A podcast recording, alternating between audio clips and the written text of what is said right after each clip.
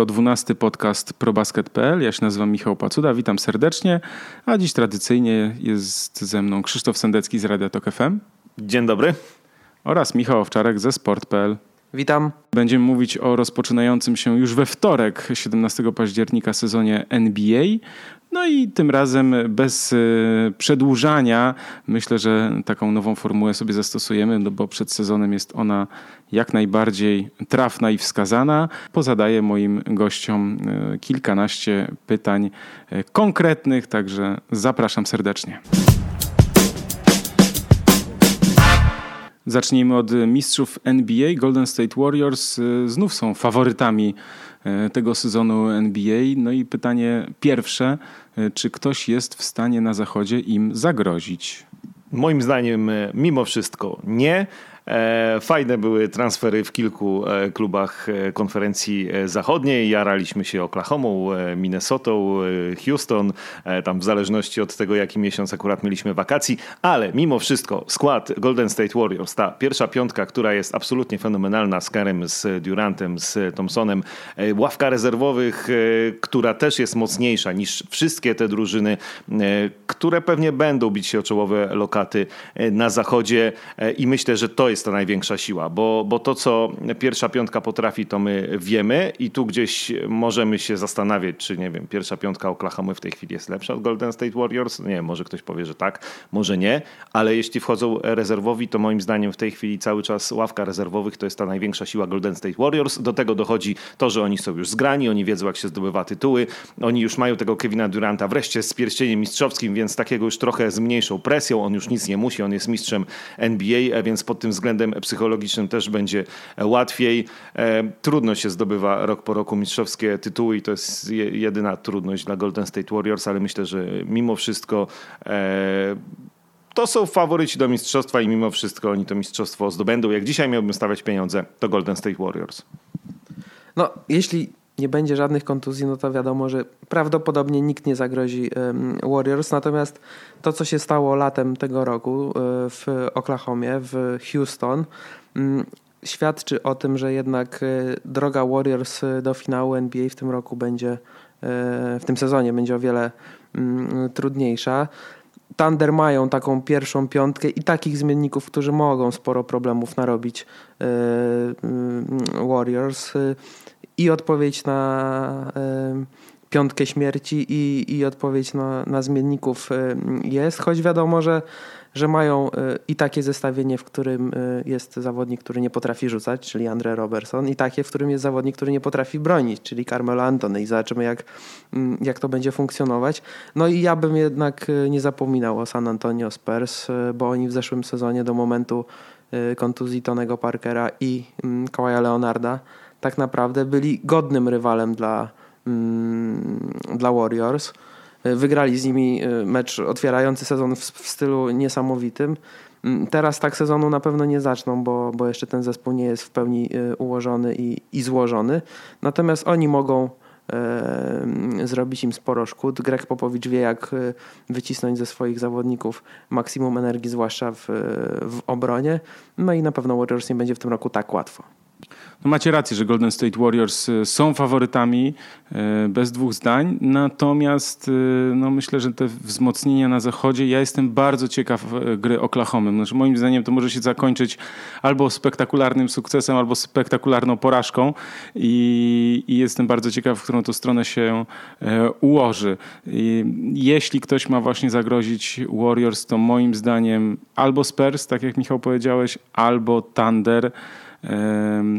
Houston Rockets trudno mi jest uwierzyć w to, czy, czy oni to poukładają, czy Harden z Chrisem Polem będą w stanie wygrywać, zwłaszcza w playoffach, bo to, że w sezonie zasadniczym będą dobrą drużyną, to jest oczywiste, natomiast no, potem przychodzi ten najważniejszy e, czas i, i to dla Rockets może być y, trudne.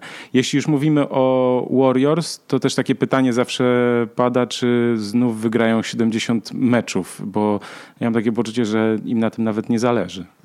No ja też mam takie wrażenie, że oni chyba już y, mm, przestawili się w ten tryb taki, że y, liczy się tylko mistrzostwo. Czy oni wygrają 61, czy 69, czy 75 meczów. To tak naprawdę nie ma znaczenia, jeśli oni y, w finale zrobią to, co zrobili w 2016 roku, czyli po prostu haniebnie przegrają z, z jakąś inną drużyną, wtedy z Cleveland Cavaliers. I to też słychać w wypowiedziach wielu koszykarzy, między innymi Kevina Duranta, Draymonda Greena. Natomiast też warto pamiętać o tym, że to będzie taki ich czwarty marsz do finału z rzędu. No i to jest y, zazwyczaj bardzo trudne i mieli z tym problemy Los Angeles Lakers na początku mm, wieku, no i wszyscy pamiętamy jak Miami Heat też y, w tym swoim czwartym roku no, też mieli sporo, y, sporo problemów. LeBron James jest teraz w Cleveland Cavaliers zagrał kilka finałów y, z rzędu, y, siedem y, kolejnych, też będzie pędził po ósmej. Chyba to jest jedyny człowiek, który mm, wie, jak tego dokonać, żeby do tych finałów dojść. I, i tutaj, tutaj jest gdzieś taki element może zmęczenia, może jakieś, nie chcę mówić, że będą jakieś kwasy w drużynie, bo nic na to nie wskazuje, ale to też może być taki znak zapytania, że jednak ten marsz, to co wszyscy oczekują, tak, wielu zwycięstw, dominacji absolutnej, no to, że może, może tego nie być. Właśnie, bo Clay Thompson ostatnio powiedział, że no dążą do tego takiego ideału z lat 90., można tak chyba powiedzieć, bo wtedy Bulls z Michaelem Jordanem pamiętamy sześć mistrzowskich tytułów. No ale też nie zapominajmy to, to co Michał powiedziałeś o, o Miami Heat, że też rywale uczą się, tak? Uczą się przeciwko nim grać, przeciwko nim bronić i, yy, i to też może być kluczowe, że, że Golden State Warriors w pewnym momencie mogą być zbyt łatwi do, nazwijmy to, rozszyfrowania. No, wszyscy wiedzą, jak grają, to prawda, ale gdzieś ten kolejny rok nauki, może jakieś wnioski, może jakieś nowe pomysły i myślę, że też dlatego Miami było trudno e, i teraz Golden State może być e, niełatwo. No na pewno będzie trudno też e, oprócz tego rozpracowania, to, to po prostu, że ta konferencja zachodnia jest bardzo ciężka i jeśli oni będą grali e, w sezonie zasadniczym, no bo będą grali e, większość meczów z rywalami z konferencji zachodniej, więc jakby też dla nich jest to od tej strony trudniejsze, że, że muszą z tymi drużynami wygrywać po kilka razy, które się wzmocniły, a później jeszcze raz w playoffach to udowadniać. Myślę, że najważniejsze dla Golden State Warriors będzie to, żeby bez względu na to, ile tych zwycięstw będzie na koniec to, żeby zająć pierwsze miejsce po sezonie zasadniczym, bo to się może e, gdzieś tam w finale konferencji zachodniej e, okazać bezcenne. To, że się ma ten e, siódmy mecz u siebie, to, że się ma przewagę parkietu. I jeszcze jedno, wracając do tych waszych wspomnień z drużyn, które zdobywały trzy tytuły z rzędu, no wiadomo Golden State Warriors trzy finały, bo, bo, bo po drodze w środku przegrali jeden z tych finałów z Cleveland, ale jednak czy, czy Miami, czy Chicago z lat 90. i to pierwsze i to drugie, czy Lakers z przełomu wieków, coś tam w pewnym momencie zaczęło się sypać e, w tych drużynach e, z różnych stron, czy organizacyjnie, czy, czy sportowo, czy po prostu jeśli chodzi o samych koszykarzy i ich formę. Na razie w Golden State Warriors nie wygląda, żeby cokolwiek miało się zawalić. Na razie ta drużyna wygląda tak, jakby była zbudowana po to, żeby sięgnąć po kolejny, mistrzowski, po kolejny mistrzowski tytuł. E, tak, będzie trudniej w tym sezonie i na pewno nie będą się zabijali o 70 zwycięstw koszykarzy Golden State Warriors, ale będą pilnowali dlatego, że będzie trudniej pierwszego miejsca w konferencji zachodniej, żeby później w playoffach mieć, mieć trochę, trochę łatwiej. Porozmawiajmy teraz o wschodzie NBA, no bo tam faworytami wydają się Cleveland Cavaliers, no ale pytanie jest takie, kto jest w stanie zagrozić kawalerzystom? No, w zasadzie moim zdaniem typ jest, typ jest tylko jeden, to jest Boston Celtics. Y, te dwie drużyny zrobiły latem naprawdę wiele, y, żeby między sobą rozegrać y, ten finał. Nawet między sobą zrobiły mm, wymianę, co, co też dodaje takiego dodatkowego smaku ich, mm, ich rywalizacji. Celtics mają zawodników, którymi mogą naprawdę zrobić sporo, mm, sporo szkód Cavaliers. Natomiast trudno im będzie na pewno to wszystko poukładać, bo jednak to jest wiele nowych twarzy, wiele zmian, wielu zawodników musi się przystosować do nowego systemu. Trener musi się nauczyć e, z nimi wszystkimi e, współpracować i trochę czasu e, upłynie na pewno, mm, ale w perspektywie sezonu to Celtics wydają się drużyną, która może zagrozić mm, Cavs, no ale ja powiem tak, dopóki LeBron James y, jest w jakiejś drużynie, to ta drużyna jest absolutnym kandydatem do tego, żeby zagrać w finale i, i trochę tak jak na zachodzie. No jest, jest, tam są Warriors, tu są Cavs, no i czekam na ten finał. No tak na poważnie to oczywiście, no tylko Boston Celtics i myślę, że to będzie, jak się nic nie wydarzy, jak nie będzie jakiejś kontuzji, to będzie finał wschodu Boston Celtics kontra Cleveland Cavaliers. E, trochę mniej poważnie to pewnie, pewnie gdzieś tam e, Washington Wizards, pewnie gdzieś tam mam nadzieję Milwaukee Bucks. E, no ale mm, umówmy się, no to nie są drużyny w tej chwili, tak mi się wydaje, które mogłyby w playoffach i, i z Bostonem i z Cleveland powalczyć, a tym bardziej Toronto Raptors, które powstrzymało e, Kylego, e, Kyla Lauriego i, i, i ma Demara DeRozana i to są goście, którzy gdzieś tam do czołowych lokat ich prowadzili, a w playoffach jednak to Toronto zawodziło i to już w tej chwili jest strasznie mało, nawet na ten słaby wschód. To już nie, nie wystarczy do tego, żeby osiągać sukcesy, nie mówiąc o innych drużynach, bo tam na wschodzie niektóre to się już całkowicie posypały, typu nie wiem Atlanta, która gdzieś tam zawsze była w czołówce, a w playoffach nie bardzo, to teraz to już jest w ogóle na przykład dramat, o Chicago to nie wspominamy, bo to już w ogóle totalny dramat. Nowy Jork z Markanenem. Nie, to już idziemy w złą stronę. Nie? Z Porzingis. Y, z Porzingisem, przepraszam, z Markanenem Chicago oczywiście. No, idziemy w złą, w złą stronę, e, więc, więc nie, no, na, na, poważnie Boston, no, trochę mniej poważnie, może trochę postraszy Milwaukee, może, może trochę postraszy Wizards i, i tyle. I na wschodzie jest generalnie, no, co, co wiemy, e, trochę bieda. No właśnie, trochę jest... Yy trudno znaleźć takiego, takiego rywala dla, dla Cavs. Celtics ja mam takie wątpliwości, bo, no bo tam doszło do kompletnej rewolucji. W sensie tam jest praktycznie cały skład przebudowany. Oczywiście, że e, Hayward i Irving tutaj wszyscy będą o nich mówić. Są też ci młodzi zawodnicy. Ja się zastanawiam, e, czy Washington Wizards w końcu, jak to się mówi, zapalą, bo, czy odpalą, bo, bo to jest drużyna, która jednak gdzieś też konsekwentnie jest budowana wokół e, Billa i, i Walla. Jeszcze jest Otto Porter, który też naprawdę spełnia e, bardzo ważną rolę na, na boisku. Jeszcze zresztą podpisał e, no, niemałą umowę, więc jest ważnym tam graczem nie tylko na boisku, ale no to jest ciekawe, czy, czy, czy Wizards będą w, stanie, będą w stanie w tym sezonie nawiązać walkę o mistrzostwo, bo gdzieś ciągle tam czegoś im brakowało. No i są ci Milwaukee Bucks. Ja tak się zastanawiam, może ten Janis jednak w tym roku i no, wskoczy na tą, yy, na tą stratosferę i po prostu będziemy yy, wszyscy, jak to się mówi, w szoku. Znaczy ja w Wizards y, aż tak mocno nie wierzę. To jest dla mnie drużyna, która ma y, dwie silne gwiazdy, Johna Walla i Bradley'a Billa i tak naprawdę kilku zadaniowców i bardzo przeciętną, jeśli nie można powiedzieć, że słabą wręcz y, ławkę rezerwowych.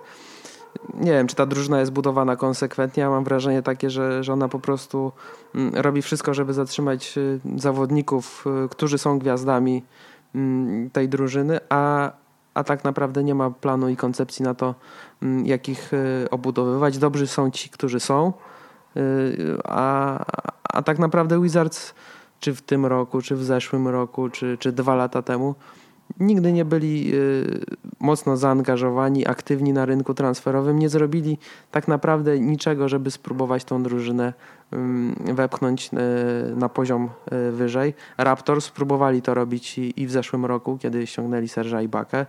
Mm, inne drużyny też próbują różnych rzeczy, a tak naprawdę Wizards mam wrażenie, że opierają się na tak zwanej kontynuacji, tylko że w ich przypadku to jest po prostu, że jest stabilnie, ale jest jak jest.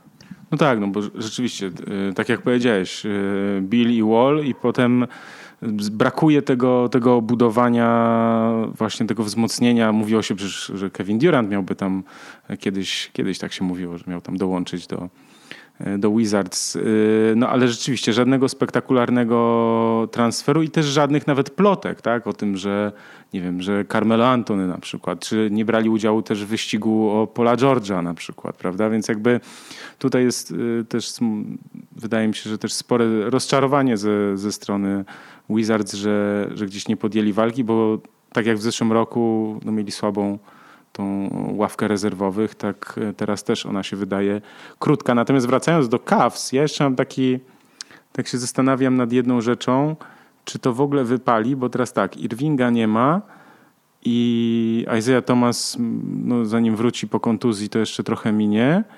I mamy tak, Dwayne Wade, Derrick Rose i Jose Calderon, tak?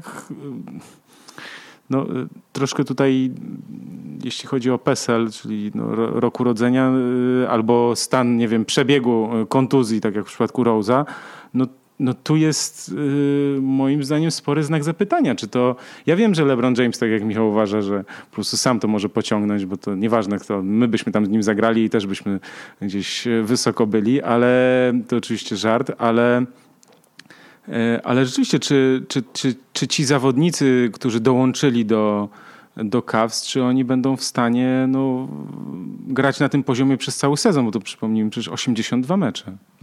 Ja mogę na przykład Lebronowi z autu piłkę podawać, znaczy z linii końcowej, pod warunkiem, że za bardzo rywale nie, nie, nie, nie będą ukryli na całym parkiecie, bo już może być problem. Eee, słuchaj, no rozgrywający. Znaczy na razie wiemy, że w Cleveland Cavaliers jest fajna atmosfera. I panowie e, LeBron i Dwayne. E, bawią się znakomicie. Derrick Rose podobno też chodzi e, uśmiechnięty i to jest nowość, bo w Nowym Jorku głównie chodził smutny. Więc no, oczywiście popatrzymy na, na mecze preseason, to w tej chwili zdaje się tam 0-3, no ale to, to też nie ma sensu za bardzo na to patrzeć. Więc no, co ja ci mam powiedzieć? Mam podobne obawy jak ty. Mam też nadzieję, gdzieś tam pamiętając wciąż i mając jakiś tam sentyment do Derricka Rose'a z czasów chicagowskich, że gdzieś tam mimo tych kontuzji on podoła um, temu zadaniu bycia rezerwowym, rozgrywającym, a w tym momencie na początku sezonu pewnie podstawowym rozgrywającym. Dwayne Wade, e, nie wiem, no jak się go trochę będzie oszczędzało, to jeszcze e, to jeszcze chociaż bardziej na playoffy niż na sezon zasadniczy. No to tam jest, to oczywiście tam jest problem z, z metrykami, z przebiegiem tych zawodników.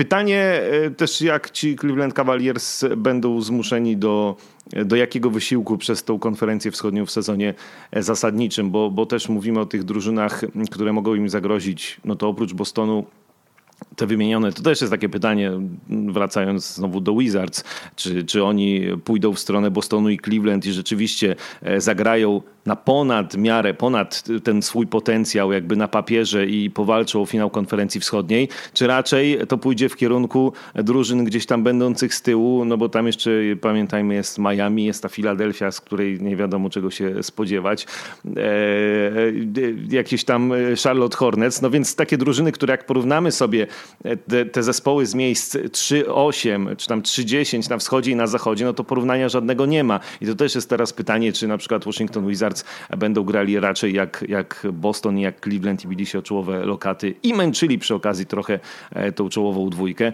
e, czy tam wszystko pójdzie raczej, raczej w dół i ku takiej e, mizerności na tym wschodzie? No, też jest dobre pytanie, ale, ale odpowiedzi na to, na to nie mamy. A Derrick Rose, ja jeszcze, jeszcze go nie ten, jeszcze, jeszcze bym mu nie dziękował. No jeszcze, ja jeszcze mam nadzieję, jeszcze ten sezon daję mu szansę i, i będę oglądał. Znaczy na pewno dopóki jest tam LeBron James, y, to tak naprawdę klasyczny rozgrywający kawalisz nie do końca jest potrzebny tam. Ale w obronie ktoś jeszcze musi.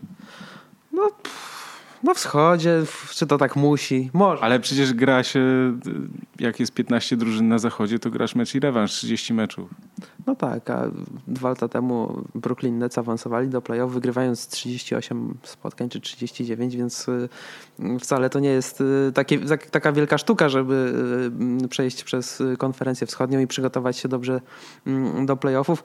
Na pewno zobaczymy coś, o czym być może już zapomnieliśmy, czyli to jak LeBron James z Dwayne'em Wade'em współpracowali, jak grali ze sobą. Myślę, że to lato e, spędzili e, razem, ta przyjaźń się odbudowała i porozumienie na parkiecie będzie i, i tak naprawdę to, co Cavs nam pokazywali w zeszłym sezonie, to jest y, niesamowita ofensywa i ona w tym roku, y, choć osłabiona brakiem Kariego Irvinga, to jednak y, dalej będzie bardzo groźna.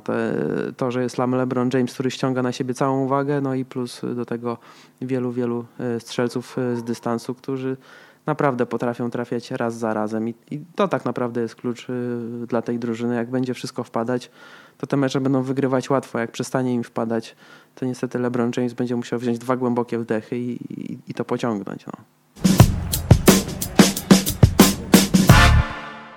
Zastanówmy się teraz, kto ma największe szanse na nagrodę MVP, czyli najbardziej wartościowego gracza. Wiemy, że to oczywiście będzie jeden z wyróżniających się zawodników drużyny, która będzie w czołówce, chociaż no, y, przykład Russella Westbrooka z ostatniego sezonu pokazuje, że jednak te drużyny z tych dalszych miejsc y, też są brane pod uwagę, zawodnicy z tych zespołów, no ale to dzięki oczywiście tej niewiarygodnej średniej triple-double.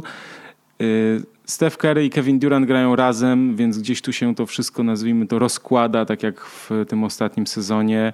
Do Jamesa Hardena, który był przecież drugi w głosowaniu, dołączył Chris Paul i tutaj też może dojść do nazwijmy troszkę takiego podziału, podziału ról, jeśli chodzi o podziału na te, te zdobycze, na te statystyki. E, no a do Russella Westbrooka dołączył Paul George i Carmelo Antony, więc też tutaj jest, tutaj też może być, nazwijmy to, mniejsze osiągnięcia indywidualne, natomiast Kawhi Leonard mi się tutaj wysuwa na, na to pierwsze miejsce. Jak wy myślicie? No, na pewno trzeba pamiętać o tym, że w zeszłym roku Kevin Durant y, wypadł z dyskusji o MVP przez swoją kontuzję, gdzie stracił sporą część sezonu, a on był przecież MVP mm, finałów.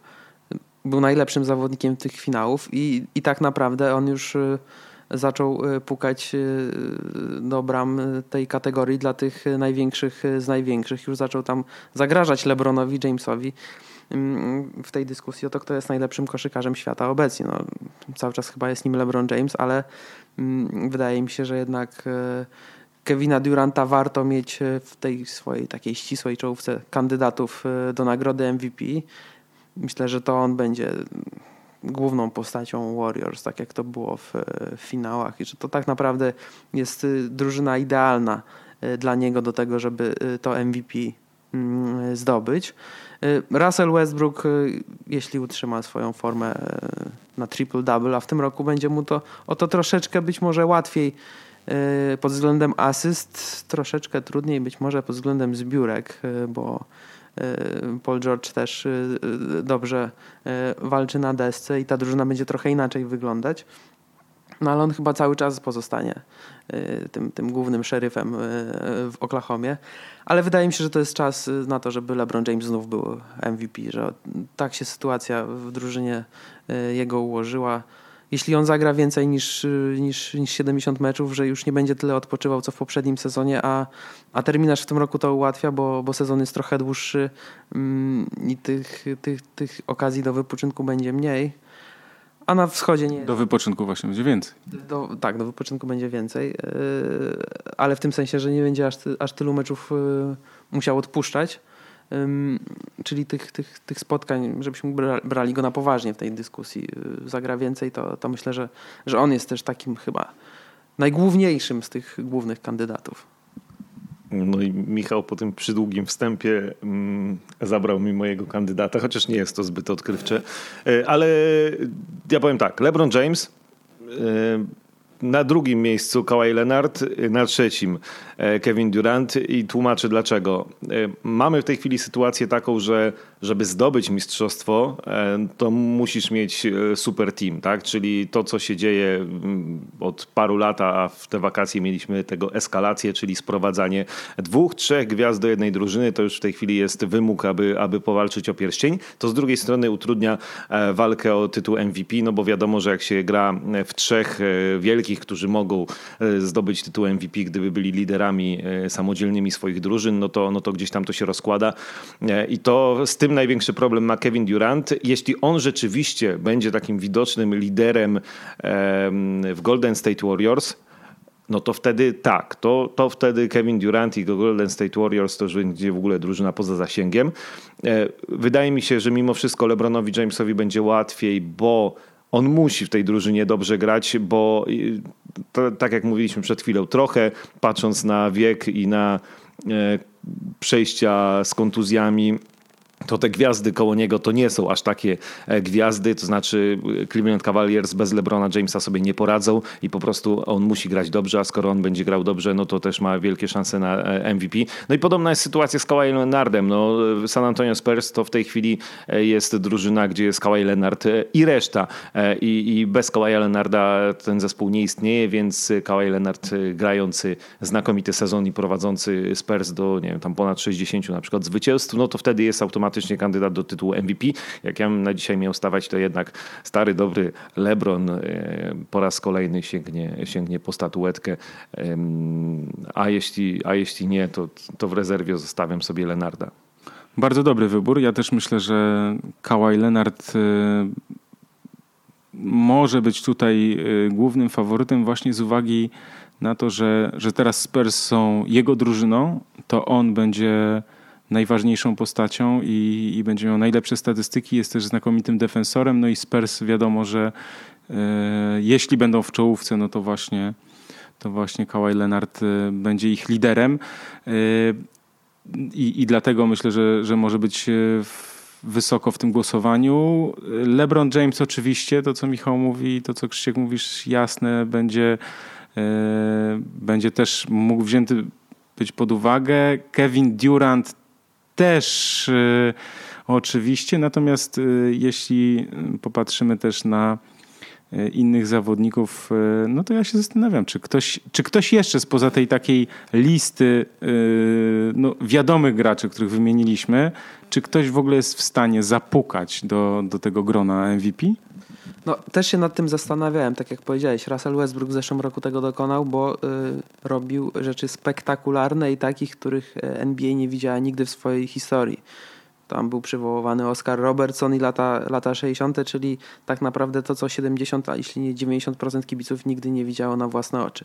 No i miałem taki typ, y, może Damian Lillard, bo przecież y, Portland Trailblazers to jest taka drużyna, która mm, może, może zaskoczyć, a on jest tam y, największą gwiazdą. No ale to chyba nie jest taki koszykarz, który może wejść na aż tak wielki wielki poziom indywidualnie, plus ma całkiem niezłych kolegów wokół siebie co też może go stopować, a, a Zachód jest dosyć y, nieprzewidywalny. Może Janis Antetokounmpo, może to jest taki, taki zawodnik, ale z drugiej strony no, on jeszcze nie wszedł na aż tak wysoki poziom. Może wejdzie w tym roku, ale to jest zbyt dużo znaków zapytania, zbyt dużo jest wątpliwości, a, a kandydatów mamy zbyt pewnych, żeby, żeby coś tutaj y, w nich wątpić. No, ja się generalnie z tym zgadzam, bo tutaj taki problem jest, że Albo rzeczywiście ci zawodnicy, tak jak Janis, jeszcze nie wskoczyli na ten najwyższy poziom zawodnicy, którzy są liderami swoich drużyn, no, które liczymy, że e, gdzieś tam w przyszłości, nie wiem czy w tym sezonie będą, e, będą w czołówce. E, wydaje mi się, że, że jeszcze nie, chociaż ja liczę jeszcze na większy postęp Janisa, ale czy to do walki na, na, na, o tytuł MVP wystarczy, to nie sądzę. No, możemy się bawić w jakieś tam szukanie, nie wiem, a nuż ja już mówiłem nieraz, Minnesota będę w tym sezonie oglądał, no ale szczerze, no ta Minnesota fajnie, fajnie, ale też nie, nie, nie wróżę, nie wiem, że Jimmy Butler wskoczy aż na taki y, poziom, że, że będzie walczył o tytuł MVP, a, a Minnesota będzie tam e, e, rządzić na zachodzie. No to, to, to gdzieś tam szukamy nazwisk, tak sobie jeszcze patrzę. No co, James Harden, Houston, no ale to, to też to, to już tutaj padło. Z, z Chrisem Polem będzie mu pewnie trochę e, trudniej. E, to może jeśli już był Westbrook, a, a może odpali w takim razie ktoś w, obok e, Westbrooka w Oklahomie, bo może Paul George, a może e, stary, dobry, a jednak ostatnio trochę zapomniany Melo Antony. No przecież to jest koszykarz, który liczymy na to, że, że odżyje. No też, wiesz, no muszę przy tym zastrzec. Ja nie liczę na to, że będzie MVP. To raczej mówimy o takich zawodnikach, na których stawiamy, że zrobią postęp nie sądzę, żeby to był taki wielki postęp, żeby powalczyć e, z Kawajem Lenardem, z LeBronem Jamesem, z Kevinem Durantem o tytuł MVP. Wydaje mi się, że w tym sezonie e, MVP jednak będzie jakiś zawodnik z którejś z e, drużyn z czołówki. Znaczy nie powtórzy nam się Russell Westbrook z poprzedniego sezonu i tu jednak za mocna jest ta liga, szczególnie na zachodzie, żeby, żeby znowu wybrać kogoś, to tam zajmie, nie wiem, szóste miejsce powiedzmy. Nie, to już to w tym sezonie się nie wydarzy i dlatego e, mi się wydaje, że, że na przykład Janis dlatego nie. latem rozmawialiśmy o transferach w NBA. No i teraz zastanówmy się, czy jest taki jeden transfer albo podpisanie zawodnika, który był wolnym, wolnym agentem, wolnym graczem, który możemy no, okrzyknąć najlepszym e, transferem e, roku. Ja myślę, że wyboru wielkiego w te wakacje nie mamy. Znaczy mamy wybór, ale same spektakularne transfery i pewnie nie będę oryginalny, jak powiem, że Oklahoma City Thunder e, załatwiła sprawę i moim zdaniem to jest ten transfer, który mm, jest najbardziej spektakularny, z największym potencjałem. Paul George i Melo. Czyli mówisz o dwóch transferach. Czyli, że mam jeden wybrać? Tak. Jednego. Ja zaraz mi w ogóle całe zadanie zepsułeś. Poczekaj, poczekaj. To może Nick Young e, w Golden State Warriors, bo co można zrobić i zmienić w drużynie, która jest idealna, e, sprowadzić sobie na przykład Nicka Younga i już nic nie zmieniać. Czyli e, clown w drużynie, tak? E, do robienia dobrej atmosfery e, albo jeszcze lepszej atmosfery niż, e, niż dobra ale tak poważnie zastanawiam się nad w takim razie jednym transferem, jak już dostałem takie ograniczenie, wiesz co, to dobra, to ja się będę trzymał tego, bo, bo moim zdaniem e, ani w Houston Rockets Chris Paul się nie sprawdzi, ani w tej Minnesocie składanej przez Thibodeau e, to nie były aż tak pojedyncze, spektakularne transfery, ani e, wymiana Cleveland-Boston, tylko przyjście Paula George'a do Oklahomy. W takim razie, jeśli ma to być pojedynczy transfer, bo Paul George w porównaniu chociażby z Melo, z którym przychodził, to przez ostatnie sezony był zdecydowanie lepszy koszykarz. To jest koszykarz w swoim prime. To jest koszykarz, który powinien robić wielkie rzeczy w NBA, bo na te wielkie rzeczy go stać. A te ostatnie sezony w Indianapolis były stracone, bo Indiana e, jeszcze parę lat temu walczyła o najwyższe cele, była tuż za powiedzmy, e, czy to Miami, czy Cleveland, a ostatnio, ostatnio już tam nic nie robiono w Pacers i, i po prostu nie miał z kim grać Paul George i to, że on się wściekał e, w tych playoffach, że nie dostał piłki na ostatnią akcję, że ktoś inny wykonuje rzut. To widać było jego frustrację. Widać, że to jest zawodnik, e, który może nawet w Oklahomie przy odpowiednim ułożeniu tam i dogadaniu się i z Melo i z e, Westbrookiem powalczyć o tą wspominaną wcześniej nagrodę MVP. A więc jeden transfer Paul George, bo to jest zawodnik, który naprawdę może Oklahomie bardzo, bardzo pomóc i bardzo, bardzo zmienić i przy nim zyska Melo i przy nim zyska Russell Westbrook. Paul George, Indiana to ten jeden transfer. Ja myślałem, że Krzysiek powie o tym Bogdanowiczu, którego on tak tutaj sobie uwielbia, ale... Y ale, sorry, Sacramento, no nie, no nie, nie, nie, nie. No ale też, też się zgodzę, że, że transfer, transfer Pola George'a mm, był taki najbardziej spektakularny, naj, najważniejszy, ale z zupełnie innych powodów. Bo moim zdaniem po pierwsze mm, transfer George'a pozwolił Oklahomie powalczyć o, o Carmelo Antonego i go ściągnąć. Po drugie y, mm, przesądził w zasadzie o tym, że Russell Westbrook zostanie w Oklahoma City Thunder na wiele lat. Być może będzie jednym z tych nielicznych graczy, w teraźniejszej NBA, którzy pójdą śladami Dirka Nowickiego, Kobiego Bryanta, którzy spędzili całą karierę w jednym klubie, bo wszystko na to mm, wskazuje.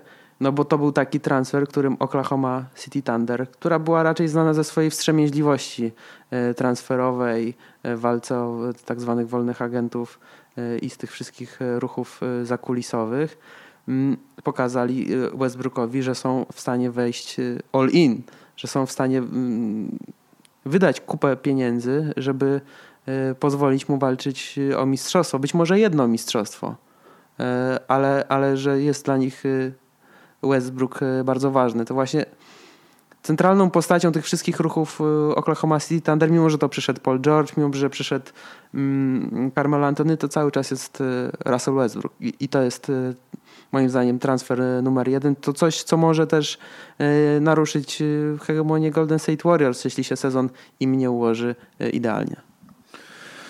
No dobrze, to ja chciałem właśnie, miałem zapisane na kartce Paul George, ale myślę, że wyczerpaliście ten temat też myślę, że to jest też e, bardzo ważne to, co się, konsekwencje tego, tak jak Michał powiedziałeś, że, że to, że został dzięki temu Westbrook, że udało się ściągnąć Melo, to, że to Krzysiek powiedziałeś, że e, Paul George sam, zresztą on deklarował, e, że jest gotowy walczyć o, o nagrodę MVP, więc myślę, że jeśli musimy wybrać z tych kilku dużych transferów, to jednak numer jeden to jest Paul George w Oklahoma City Thunder.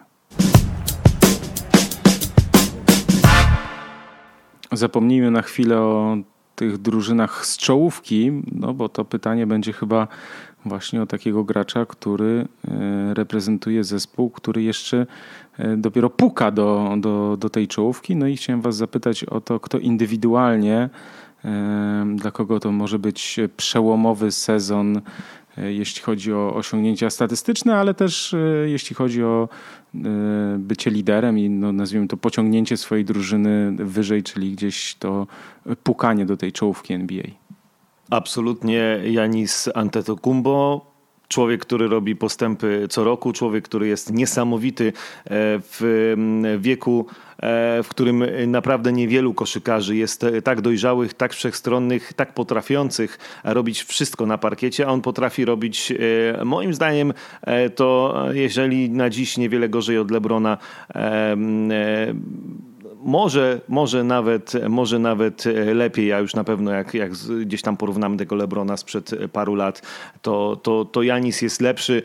E, on jest szybki, e, potrafi rzucać, potrafi fantastycznie pakować piłkę do kosza, potrafi podawać, potrafi robić wszystko. Wypoczął przez lato, bo nie grał w Eurobaskecie, e, więc to jest gość, który ja, ja liczę na to, że on Milwaukee Bucks pociągnie do wielkich rzeczy. Nie wiem, czy to są wielkie rzeczy jeszcze w tym sezonie najbliższym, też jeszcze patrząc na resztę drużyny, na to, kogo ma wokół siebie,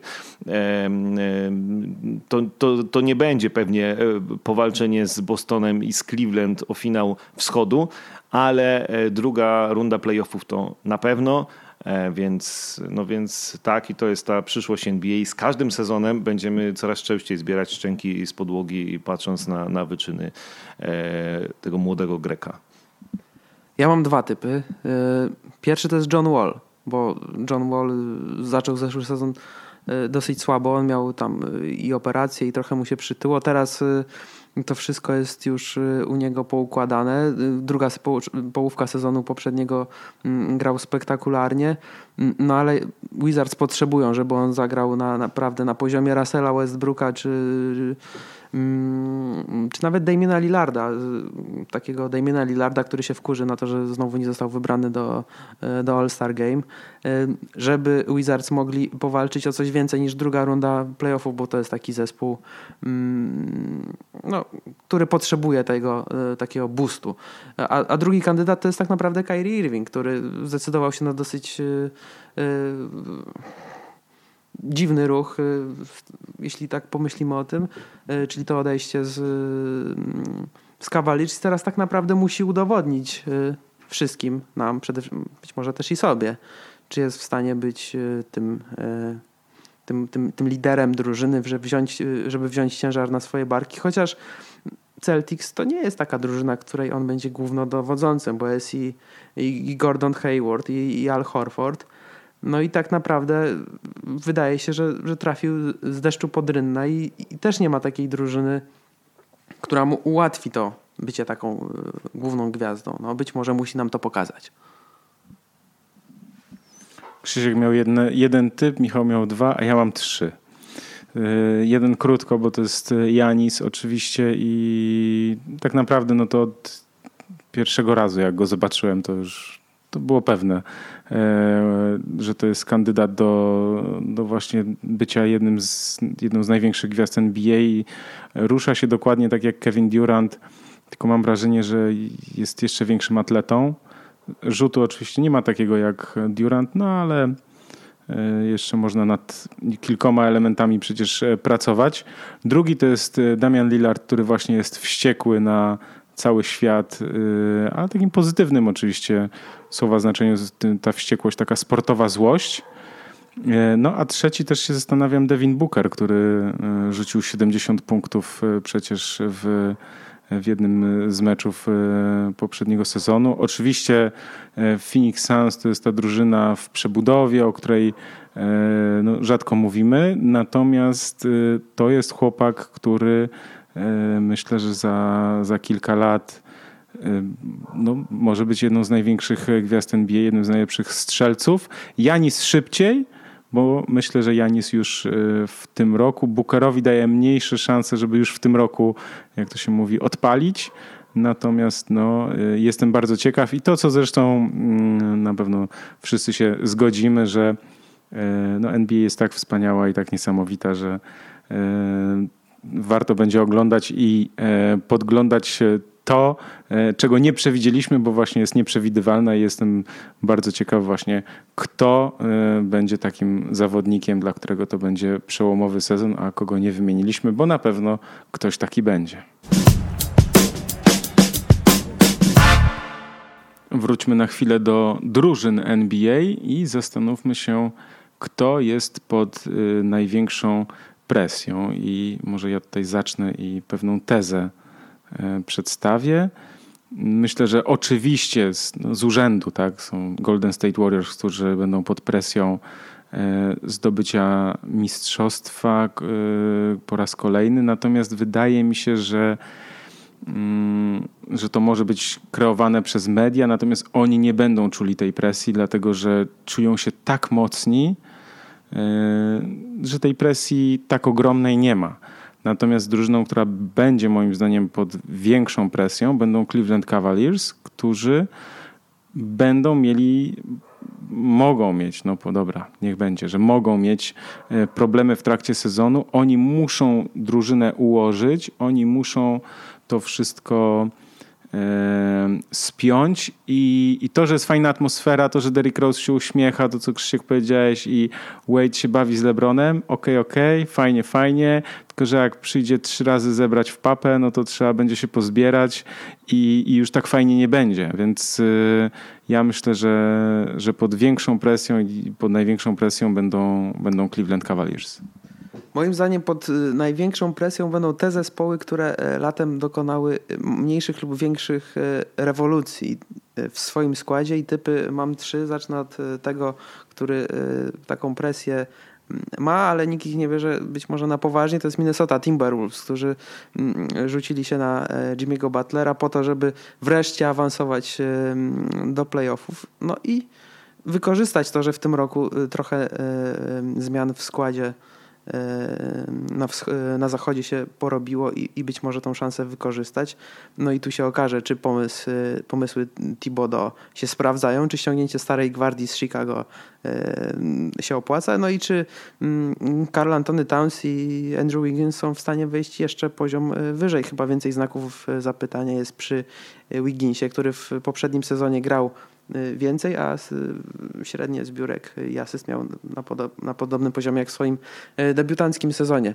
Mm, druga drużyna pod wielką presją to jest Houston Rockets, którzy wydawało się, że zrobili y, transfer roku, tylko że zrobili go za wcześnie i, i, i teraz jest presja. I czy James Harden z, z Chrisem Polem się dogadają, czy będą umieli się porozumieć przez cały rok, bo na razie mamy miesiąc miodowy, wszystko mm, fajnie funkcjonuje, ale James Harden kiedyś przestanie się przykładać do gry w obronie, a Chris Paul nie przestanie na niego krzyczeć, bo to jest taki typ człowieka. No a trzecia drużyna to, to jest moim zdaniem Boston Celtics, którzy zrobili rewolucję w składzie po to, żeby zagrać w finale NBA. No i oni muszą w tym roku awansować do finału. Muszą pokonać LeBrona Jamesa. Kyrie Irving musi pokazać, że jest y, gotowy do tego, żeby swojemu starszemu y, koledze pokazać, y, kto rządzi na wschodzie i to na nich jest presja. Z Houston się zgadzam, z Minnesotą trochę może, a z Bostonem wydaje mi się, że nie ma presji, dlatego że e, oni, znaczy nie ma takiej presji, o której mówisz, bo bo oni sobie to mogą zawsze wytłumaczyć, że przecież no, dopiero budują zespół, zrobili rewolucję, mają tych debiutantów, tam pierwszoroczniaków, w sensie drugoroczniaków, więc e, że oni mają czas. Więc to tutaj myślę, że jest taka, taka kwestia, którą oni mogą sobie gdzieś tam wytłumaczyć i tej, tej presji takiej dużej nie ma, a w przypadku Cleveland, bo będę bronił tej swojej tezy, jest y, czas ucieka.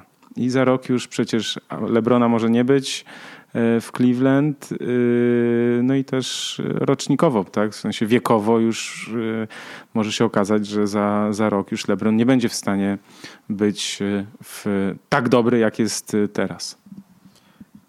Zgadzam się, Michał, z Tobą ale do innej drużyny to podobne, a jeszcze nie padła. O, Oklahoma City Thunder. Z podobnych względów jak Cleveland.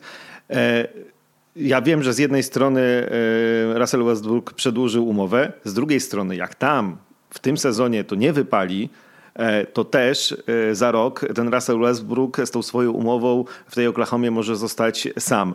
E, I tam też jest takie niebezpieczeństwo, że jak to się wszystko nie uda, to, to niewiele z tego zostanie, więc to się w Oklahomie musi udać, jeśli Paul George jeśli Carmelo Antony mają tam zostać na dłużej i pomagać Russellowi Westbrookowi w zdobywaniu mistrzostwa. Generalnie największa presja jest na tych drużynach, które to już padło tutaj zrobiły robiły transfery ale też się zgadzam, że, że Boston jeszcze, ponieważ tych transferów było mnóstwo i cała drużyna wymieniona, e, troszkę może się bronić, jeśli to oczywiście nie będzie totalna katastrofa, e, tym, że to jest drużyna w budowie, a, a wielu drużynom ucieka czas. I właśnie i Cleveland, i Oklahomie tutaj oni muszą zrobić wynik w tym sezonie, Houston też muszą zrobić wynik w tym sezonie.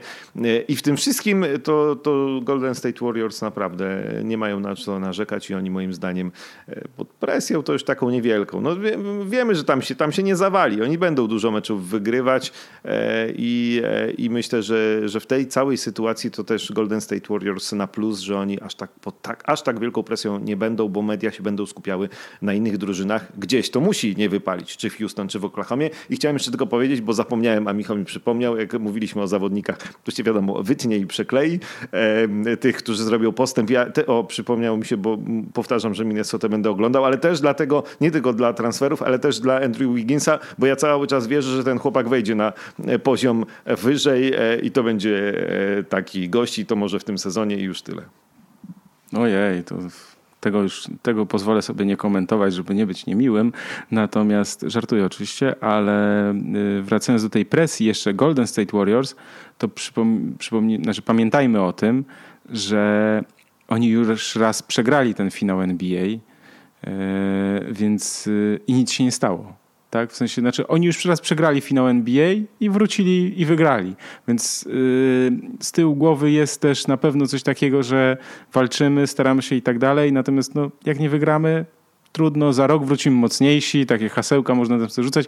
To mi, mi chodzi o to, że, że mając to w pamięci, jest właśnie mniej tej presji, jest więcej pewności siebie yy, i gdzieś te obawy, które mogą się pojawiać, ten nazwijmy to yy, niepewności czy, czy, czy stres właśnie odchodzi, bo, bo zawodnik wie, że, że nic się nie wydarzy złego, tak, że, że to wszystko i tak yy, i tak można najwyżej za rok e, przywrócić. To jest, I to jest też e, mocna strona e, Golden State Warriors. Znaczy, mi się wydaje, wrócę tutaj do Celtics i będę tego bronił, bo wydaje mi się, że to jest po prostu wymówka, jeśli oni będą się tłumaczyć tym, że są w przebudowie, że dużo nowych zawodników, bo tak naprawdę latem zrobili wszystko, żeby pokonać e, Cleveland Cavaliers i wreszcie zagrać e, w finale po tej już e, kilkuletniej przerwie. No dobra, jest tak. Kyrie Irving jest na pewno pod olbrzymią presją samego siebie i wszystkich całego świata, wiadomo. Natomiast ja tu mam wątpliwości, yy, czy na pewno cała drużyna Boston Celtics ma. No, ściągnęli Gordona Haywarda wzmocnili się y, y, na wielu pozycjach, oddali swoich y, zawodników, którzy mm, świadczyli o ich stylu w ostatnich latach, czyli mm, Avery Bradley, Kelly Olinik. To gdzieś była, to, to, to gdzieś była ta, ta, ta tożsamość mm, Celtics, która została porzucona po to, żeby pokonać LeBrona Jamesa. Bo po to się robi transfery, zwłaszcza tak spektakularne, e, czy podpisuje e, kontrakty z, nowymi zawodnikami e, na wschodzie, jeśli się jest Boston Celtics, to po to, żeby pokonać LeBrona Jamesa. No i na nich jest ogromna presja. Cavaliers na pewno są pod jakąś presją, ale chyba oni są już pogodzeni z tym, że tego Lebrona mogą stracić. To, jakie są kontrakty tam podpisywane, to mm, to wydaje mi się, że, że też y, nie jest dla nich aż tak y, trudna sytuacja. Celtics. Dla mnie Celtics.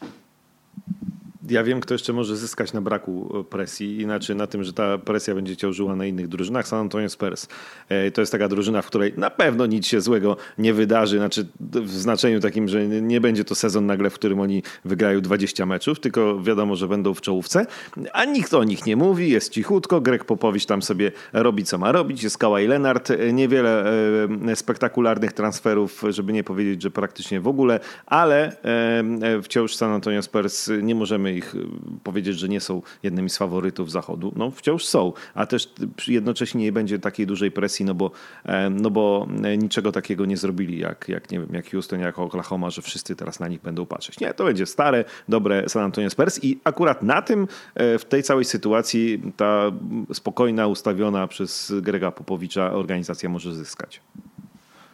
Powiedzieliśmy o tym, y, o tych, którzy y, mogą być pod presją, no i ciekawi jesteśmy też Waszych opinii, więc zachęcamy do komentowania, do dyskusji, bo to na pewno jest y, temat, jak to się mówi, szeroki i można tutaj bardzo wiele argumentów wyciągnąć. W lutym odbędzie się kolejny mecz gwiazd, tym razem w Los Angeles. No i głosowanie będzie przebiegać e, tak samo, natomiast e, ciekawa jest e, tutaj propozycja ze strony NBA, że ci zawodnicy, którzy uzyskają najwięcej głosów, to oni wybiorą sobie składy, czyli no, każdy będzie tutaj sobie dobierał. Myślę, że to będzie trochę jak, w, w, jak taki draft, że ty jednego, ja jednego. No i tutaj może być ciekawe bardzo Ciekawe bardzo ustawienie drużyn. Wiadomo, że ci liderzy będą dobierać swoich kumpli do, do składu. E, I pytanie jest takie, czy to jest dobry pomysł ze strony NBA, no bo wiemy, co było największą bolączką meczu gwiazd od, od wielu lat, czyli ten brak e, rywalizacji, brak zaciętości, brak obrony, e, gdzie, no nie oszukujmy się też, tak, wielu, wielu kibiców NBA takich zagorzałych, e, którzy oglądają, śledzą bardzo uważnie, no to ten mecz gwiazd no najczęściej w skrótach się ogląda. Konkursy są fajne, natomiast mecz gwiazd, no to pobiegali, porzucali, yy, ale jupy sobie porzucali, no i, i tyle z tego było. Natomiast no teraz ma być inaczej, no bo ja rozumiem, że jeśli ci kapitanowie, tak to nazwijmy, wybiorą swoje składy, no to każdy będzie chciał wygrać. No absolutnie, mecz gwiazd w ostatnich latach zrobił się nie do zniesienia i nie do oglądania, więc dobrze, że NBA e, coś robi, że coś zmienia. E, oczywiście nie wiem, czy to jest dobra zmiana, ale, ale to się pewnie przekonamy. Myślę, że to jest fajne, E, to, czym mówisz, kumple będą, tak, liderzy będą wybierać swoich kumpli, ale jeszcze ciekawsze będzie, jak jakiś lider nie wybierze swojego kumpla albo kogoś, o kim myślimy, że jest jego kumplem, więc to jak się gdzieś tam przyłoży e, na parkiet, no może rzeczywiście jest to jakiś pomysł na to, żeby było trochę rywalizacji e, i trochę bardziej takiego fajnego grania niż to, co tam oglądaliśmy w, w ostatnich latach, więc ja jestem na tak i to się kojarzy bardziej niż z draftem, z wybieraniem takim jak za młodych lat, nie wiem, na WF-ie albo na, przed blokiem na boisku się wybierało e, dwóch i, i na zmianę e, e, tak, re, resztę składu się kompletowało. Więc to jest całkiem fajny pomysł i myślę, myślę, że będzie sporo fanów przy wybieraniu i później sporo fanu przy tym meczu i też obserwowaniu takich właśnie pojedynków i też grania między tymi kumplami. Trochę nam się zrobi nie mecz wschód-zachód, bo już takich drużyn nie będzie, tylko wiesz, jak kiedyś było tam, nie wiem, blok na blok czy coś, więc... Osiedle, osiedle na osiedle, czerwoni na niebieskich pewnie będzie i tak dalej.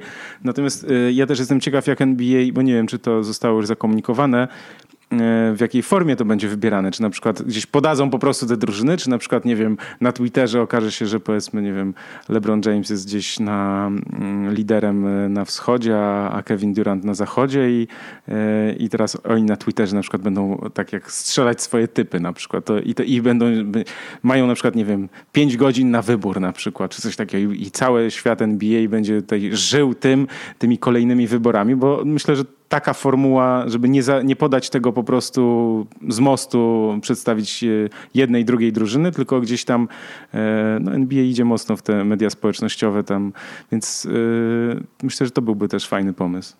No na pewno, jeszcze to, to nie, jest, nie jest jasne, w jaki sposób kapitanowie drużyn wybiorą ale jeszcze jest jedna rzecz. Nie wiem, czy na pewno oni będą mieli, e, nazwijmy to, 100% decyzji, czy na przykład jednak NBA nie będzie chciała jakoś tam wpływać na te decyzje. No, zobaczymy. No, na pewno jest tak, że będą pierwsze piątki wybierać spośród zawodników e, wybranych przez E, kibiców media i, innych koszykarzy, tak jak było do tej pory, no z, tej, z tej puli, a druga, drugą pulę będą wybierać trenerzy, więc ten wybór jest ograniczony. Nie wybierają spośród wszystkich zawodników NBA, nie będą wybierać samych swoich kumpli, bo Zazwyczaj jest tak, że nie wszyscy kumple to są gwiazdy.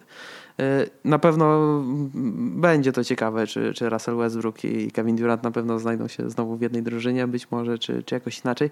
Natomiast ja mam wątpliwości, czy, czy to aż tak mocno zmieni to, co my oglądamy potem na parkiecie. Czy te gwiazdy no, zagrają na pewno ze swoimi kumplami, ale czy, czy, czy, czy będziemy się przyglądać wielkiej rywalizacji, czy to już będzie taka koszykówka, którą da się oglądać, czy dalej będzie popis, popis wsadów. No, zmieniono, y, wiele razy zmieniano to, co się działo w, w meczach y, debiutantów. Były różne, różne pomysły, rookie, sophomore, mm, teraz y, USA, reszta świata.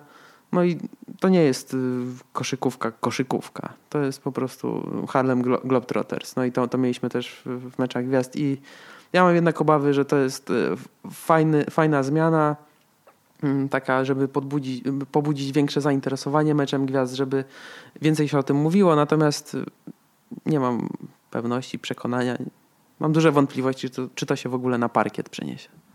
Jeszcze takie zagrożenie pomyślałem, e, jeśli chodzi, jeśli chodzi o sytuacje kryzysowe, to wyobraźmy sobie, że powiedzmy, że załóżmy Durant i, i LeBron wybierają i teraz tak, ten wybiera pierwszego tego, ten pierwszego tamtego i nagle zostaje na przykład czterech zawodników i wyobraźcie sobie, jak się czuje zawodnik, który jest wybierany jako ostatni do, do składu albo przedostatni. I, albo na przykład konflikt między tymi zawodnikami, że ej stary, dlaczego mnie nie wybrałeś tam, nie wiem, z piątką, a dopiero z ósemką. I, i, i, tu, I tu mogłoby być naprawdę zabawnie, ale mogłoby to naprawdę też jakieś konflikty, kwasy, kwasy wywołać. No jakbyśmy grali w piłkę, to ostatni, ty idziesz na budę, nie? Bo, bo nie umiesz, ale tu trochę inaczej, więc nie, to będzie. Znaczy Michał mówi, że e, to wciąż chyba nie będzie koszykówka, koszykówka. E, ja mam nadzieję, że to będzie koszykówka nadająca się do oglądania, tak? I, i niczego więcej po meczu gwiazd się nie spodziewam, e, więc ponieważ w ostatnich latach tego się oglądać nie dało, no to jeśli teraz się zmieni o tyle, że się będzie to dało oglądać, to, to rzeczywiście i myślę, że sposób wybierania, e, jakby stopniowania e, e, tych emocji to jest świetny pomysł, tak w piłce nożnej, chociażby teraz wczoraj France Football, jak podaje nominowanych 30 piłkarzy do Nagrody Złotej Piłki, to kolejnych co kilka godzin, tak, na tej liście się pojawiają. Wiadomo, że niektórzy się pojawią, ale wiadomo, że też całej 30 z góry nie możemy założyć, więc to też też jest świetny pomysł, żeby to rozłożyć, właśnie ten wybieranie składu. Nie, no fajnie. To, to jest fa fajny pomysł. Sezon NBA rozpoczyna się we wtorek, 17 października. Dwa mecze. Boston Celtics, Cleveland Cavaliers i Houston Rockets, Golden State Warriors. E, no to naprawdę dwa rarytasy na początek. E, natomiast zastanówmy się i chciałem Was zapytać o takie, taki mecz z tego pierwszego tygodnia, który Wam się wydaje najciekawszy do oglądania dla Was? E, więc ja przede wszystkim niedziela 22 października, chociaż w Polsce już będzie poniedziałek, pierwsza w nocy. E, Minnesota e, gra z Oklahomą. Minnesota mówiłem już nieraz, że po tych transferach to jest drużyna, którą ja w tym sezonie będę oglądał. Oklahoma, no to wiadomo, no, ten, więc to musi być fajny mecz, musi być widowiskowy mecz i to jest taki, takie zestawienie i takie spotkanie, które ja w pierwszym tygodniu czekam na to najbardziej. Chyba w poniedziałek się nie wyśpię. No e, tak, i to, to na, na bank siedzę o pierwszej w nocy i oglądam e, w nocy. Nie żadne tam skróty, league pasy nad ranem, tylko, tylko, tylko rzeczywiście na ten mecz rezerwuję czas. Ja mam y, typy z, ze środy, czyli z, z, drugiego dnia i mam dwa typy. Jeden po drugim w zasadzie. Jak jeden nie wypali, to zaraz się przełączę na drugi. Y, New Orleans Pelicans, Memphis Grizzlies, bo jestem ciekawy jak dwie wieże, czyli DeMarcus Cousins i Anthony Davis zagrają w, w meczu o stawkę i jak wyglądają Grizzlies po tym jak, jak stracili kilku, kilku graczy, jak tam Mark Gasol i Mike Conley to wszystko po, poukładają. A drugi mecz to Denver Nuggets y, Utah Jazz, bo Utah Jazz też stracili y, jednego ze swoich liderów i chcę zobaczyć, czy oni będą umieli trafić do kosza, a zagrają z drużyną, która mm, była w zeszłym sezonie mm, słaba w obronie, jedna z najsłabszych w lidze. Zyskała Pola Millsapa, a Nikola Jokicia zawsze jest dobrze pooglądać. Kurczę, panowie, to strasznie tak e, nie mainstreamowo, jak to się nazywa. Tak, e, no ja mam taki mecz z, też z środy, tak jak Michał, ale mój to tak większe, nazwijmy to większe marki. E, Boston Celtics, Milwaukee Bucks, bo jestem ciekaw e, Kyriego Irvinga i Gordona Haywarda, którym też być może będę gdzieś tam po cichu kibicował. No i oczywiście Milwaukee Bucks, no bo Janis to jest zawodnik, który no, sprawia, że cały czas nie mogę się nadziwić, że ktoś taki potrafi w taki sposób grać. E, więc Milwaukee Bucks, e, Boston Celtics. No i też przypomnijmy, że w czwartek o drugiej w nocy jest Thunder Knicks, także też ciekawy pojedynek bardzo, jeśli chodzi o właśnie też te wszystkie historie transferowe. A w środę, i o tym nie możemy zapomnieć, e, mecz e, Marcina Gortata i Washington Wizards i grają z bardzo ciekawym rywalem, czyli z Filadelfią 76ers, czyli drużyną, którą też e, warto, warto oglądać. A jeszcze się wytłumaczę, bo powiedziałeś, że wybraliśmy takie dziwne być może drużyny. No, gwiazdy będziemy zawsze oglądać i przez cały sezon, a, a, po, a, początek rozgrywek to jest taki czas, kiedy może warto poszukać jakiejś takiej innej drużyny z, z którą można też podopingować, poobserwować, jak się rozwija, jak się, jak się ma, co się zmieniło, bo gdy się zacznie, zacznie poważne granie, czyli gdzieś od tego stycznia, lutego, to już nie będziemy patrzeć w te dolne części NBA. Jak najbardziej, także no zresztą codziennie będą ciekawe mecze. Myślę, że tak pytanie na tydzień to jest zawsze takie trudne, a e, no w tym pierwszym tygodniu znajdzie się na pewno kilka, kilkanaście spotkań, które jest e, warto, warto obejrzeć. Także przypominamy, że już e, we wtorek, 17 października, pierwsze mecze rundy zasadniczej czy sezonu regularnego, jak to woli. NBA o drugiej w nocy Cavs Celtics i o 4.30 Warriors Rockets. Na koniec jeszcze tak e, szybko, bo wszyscy się spieszą, e, bo żeśmy sobie to troszkę e, pogadali. Wrócimy do takiego te kącik głupot Krzyśka tak się zastanawiam, czy jest coś takiego, co was y, zmęczyło już na przykład w tym okresie przedsezonowym, w tych meczach preseason, czy, czy w wakacje, y, coś, co już, czego, czego już, czego, co się jeszcze może nie zaczęło, a już macie tego dosyć. Bo, czekaj, zrobiłeś kącik głupot Krzyśka i zamieniłeś mi coś nas zmęczyło, zabrałeś mój punkt programu, więc na początek y, krótko Damian Lillard wydał płytę i jest poważnym raperem. Płyta jest moim zdaniem trochę taka jak Portland Trail Blazers, czyli spoko, ale bez szału. E, ale dobra, co nas zmęczyło? Mnie wciąż, nieustannie i tu są kolejne, e, były kolejne wakacje, przez które męczy mnie Chicago Bulls i zarząd e, tego klubu. Nie mogę.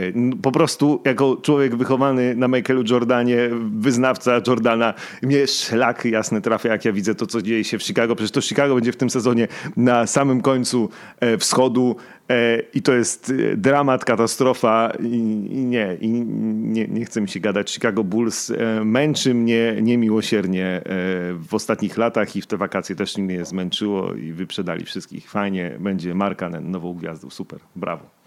Jeśli chodzi o płyty, to chyba jeszcze Wiktor Oladipo, nie wiem czy już wydał, czy nie, bo oglądałem z nim taki wywiad radiowy, no był nagrany też, e, ale to było do radia e, i on właśnie tam nawet zaczął śpiewać. Ja nawet nie wiem, co, jak, jak to takie R&B, takie podśpiewywania przepraszam, nie znam się na tym aż tak bardzo, ale to nie, to nie był rap, to nie był hip-hop, to był po prostu takie jakieś, no takie R&B podśpiewywanie nazwijmy to, ale w każdym razie Wiktor Oladipo. No i jedna taka rzecz, bo to jest do tego twojego kącika e, głupot, e, że była tam rozmowa na ten temat, że czy on bajerował dziewczynę na to i on mówi, że no zawsze mu ulegały. Jak zaczął śpiewać, to po prostu już zawsze numer telefonu udawało się zdobyć. Och, mnie to męczy strasznie Lavar Ball i to wszystko, co się dzieje dookoła Lonzo Bola, niezwiązanego z koszykówką, to już jest naprawdę e, męczące. No z racji tego, że on trafił do Lakers, to niestety będziemy musieli tego doświadczać przez, przez długie miesiące. No, a jeśli Lakers, czy Lakers będą grać dobrze, czy źle, to nie będzie miało znaczenia, bo jednak Ball będzie dookoła wszystkiego. No tak, pamiętajmy, będzie miał skuteczność 2 na, 2 na 12, to te dwa rzuty celne zawsze będą w skrócie. E, ja też przyznaję, bo już jeśli wracamy do tego tematu, co nas męczy, e, Lavar Ball, no to już w ogóle e, zakończmy ten temat, natomiast Lonzo Ball, to pompowanie balonika, kiedy jeszcze chłopak nic nie pokazał, bo tam fajnie liga letnia, preseason, ok i tak dalej. Natomiast no teraz poczekajmy, troszkę pokory, bo, bo to, to dmuchanie tego balonika jest strasznie, strasznie męczące. Ja wiem, że całe NBA i cały świat chce, żeby to Los Angeles Lakers było znów najlepsze, natomiast yy, no, dajmy spokój. No. Zobaczymy, czy zretweetuje swoją pierwszą dobrą akcję w NBA. Ja co innego. E, wracam do mm, kącika głupot, ale trochę mniej poważnych, ale musimy o tym powiedzieć, gdyż były takie czasy, e, Michale, że komentowaliśmy WNBA dawno, dawno temu i wiem, że lubiłeś i ja też Becky Hammond, bo była fantastyczną koszykarką i takim to akcentem zakończmy, że poprowadziła w pierwszej połowie, co prawda tylko, ale jednak w meczu z Denver e, San Antonio Spurs jako pierwszy trener, Spurs ten mecz wygrali i to jest pierwsza kobieta w historii NBA, która poprowadziła drużynę w meczu przedsezonowym. Pamiętam, że dwa lata temu wygrała Ligę Letnią. Kolejny krok. Niektórzy mówią, że dlaczego cały czas podkreślamy, że kobieta, ona jest po prostu dobrym trenerem. Ja mam nadzieję, że ta e, kiedyś świetna koszykarka, dziś świetna trenerka, kiedyś poprowadzi drużynę NBA i to by było naprawdę wielkie, e, wielkie wow no i to jest rzecz, którą warto tu powiedzieć. Na razie pewnie, no na pewno no wraca na, na, na ławkę trenerską jako asystentka Grega Popowicza przez ten sezon. Krzysiek, zawsze to powtarzasz z tą Becky Hammond, natomiast jeśli chodzi o WNBA, tak, e, komentowaliśmy razem w Orange Sport, ale ja miałem inną faworytkę, Swin Cash. Moją ulubioną koszykarką jest Diana Taurasi, tu się nic nie zmienia e, i polecam nawet tym, którzy twierdzą, że koszykówka kobiet to nie koszykówka, to nie jest zdjęcia jej grę po prostu zobaczyć, bo, e, bo gdzieś tam kiedyś na nią mówiono Jordan w spódnicy i myślę, że trochę, trochę jest w tym prawdy niesamowite, a zresztą to WNBA też jest oglądalne i, i da się, bo, bo oglądałem finały w tym roku i były, były całkiem fajne, ale wiemy, że to tylko wakacje, my już y, ko kończymy. Głupoty, zabieramy się za poważne NBA. Kończymy dwunasty podcast ProBasket. Dziękujemy Wam za uwagę. Przypominamy we wtorek, 17 października, pierwsze mecze NBA sezonu zasadniczego. Ja się nazywam Michał Pacuda, a ze mną był Krzysiek Sendecki z Radia Tok FM. Dziękuję bardzo. Oraz Michał Owczarek ze Sport.pl. Dziękuję. Do usłyszenia i do zobaczenia.